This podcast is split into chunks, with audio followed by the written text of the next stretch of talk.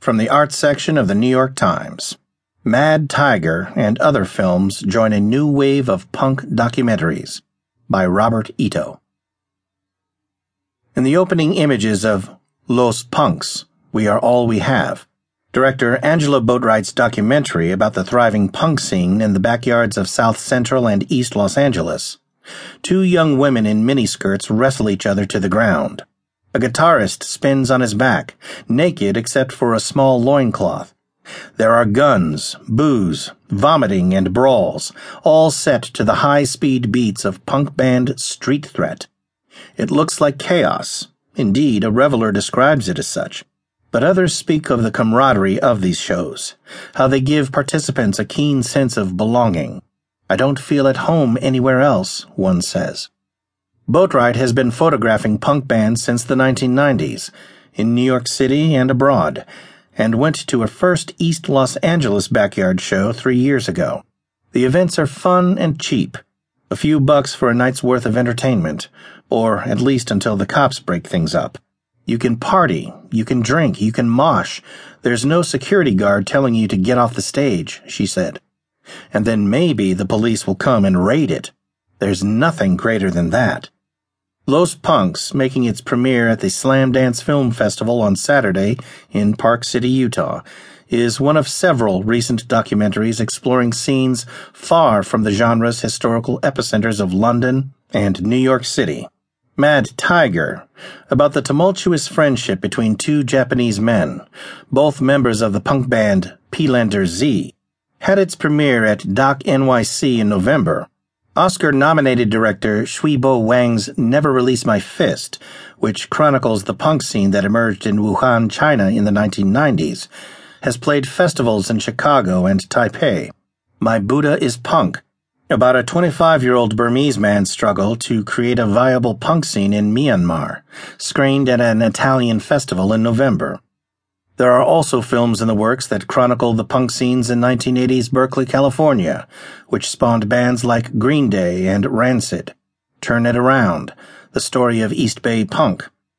Washington, circa 1976 to 84, Punk the Capital, and the border towns of the Rio Grande Valley in South Texas from the late 1970s to 2005, as I walk through the valley.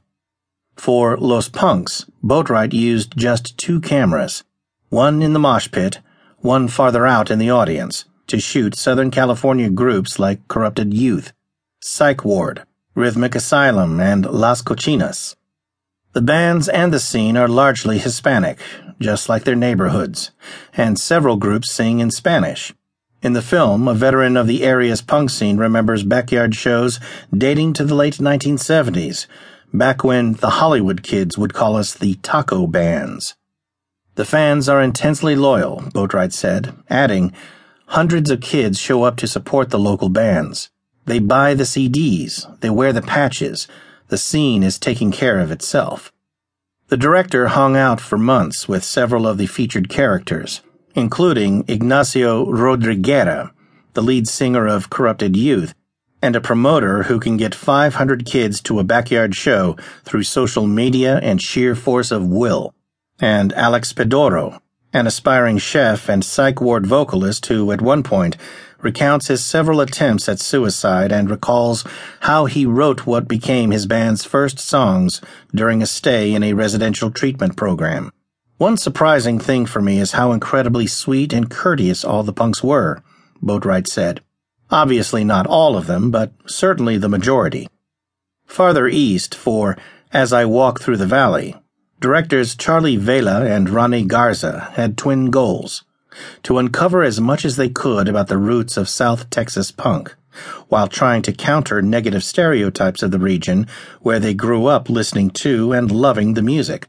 Longtime friends, they are familiar with how their neighbors in San Antonio home of the butthole surfers, and Austin regard the Rio Grande Valley. There's a media narrative that we are the poorest, the least educated, the most corrupt, the most crime ridden, the fattest, Vela said. Garza added, We wanted to highlight some of the positives and give kids a reason to say that the valley doesn't suck. The two looked up local rockers from the 1960s and 70s, asked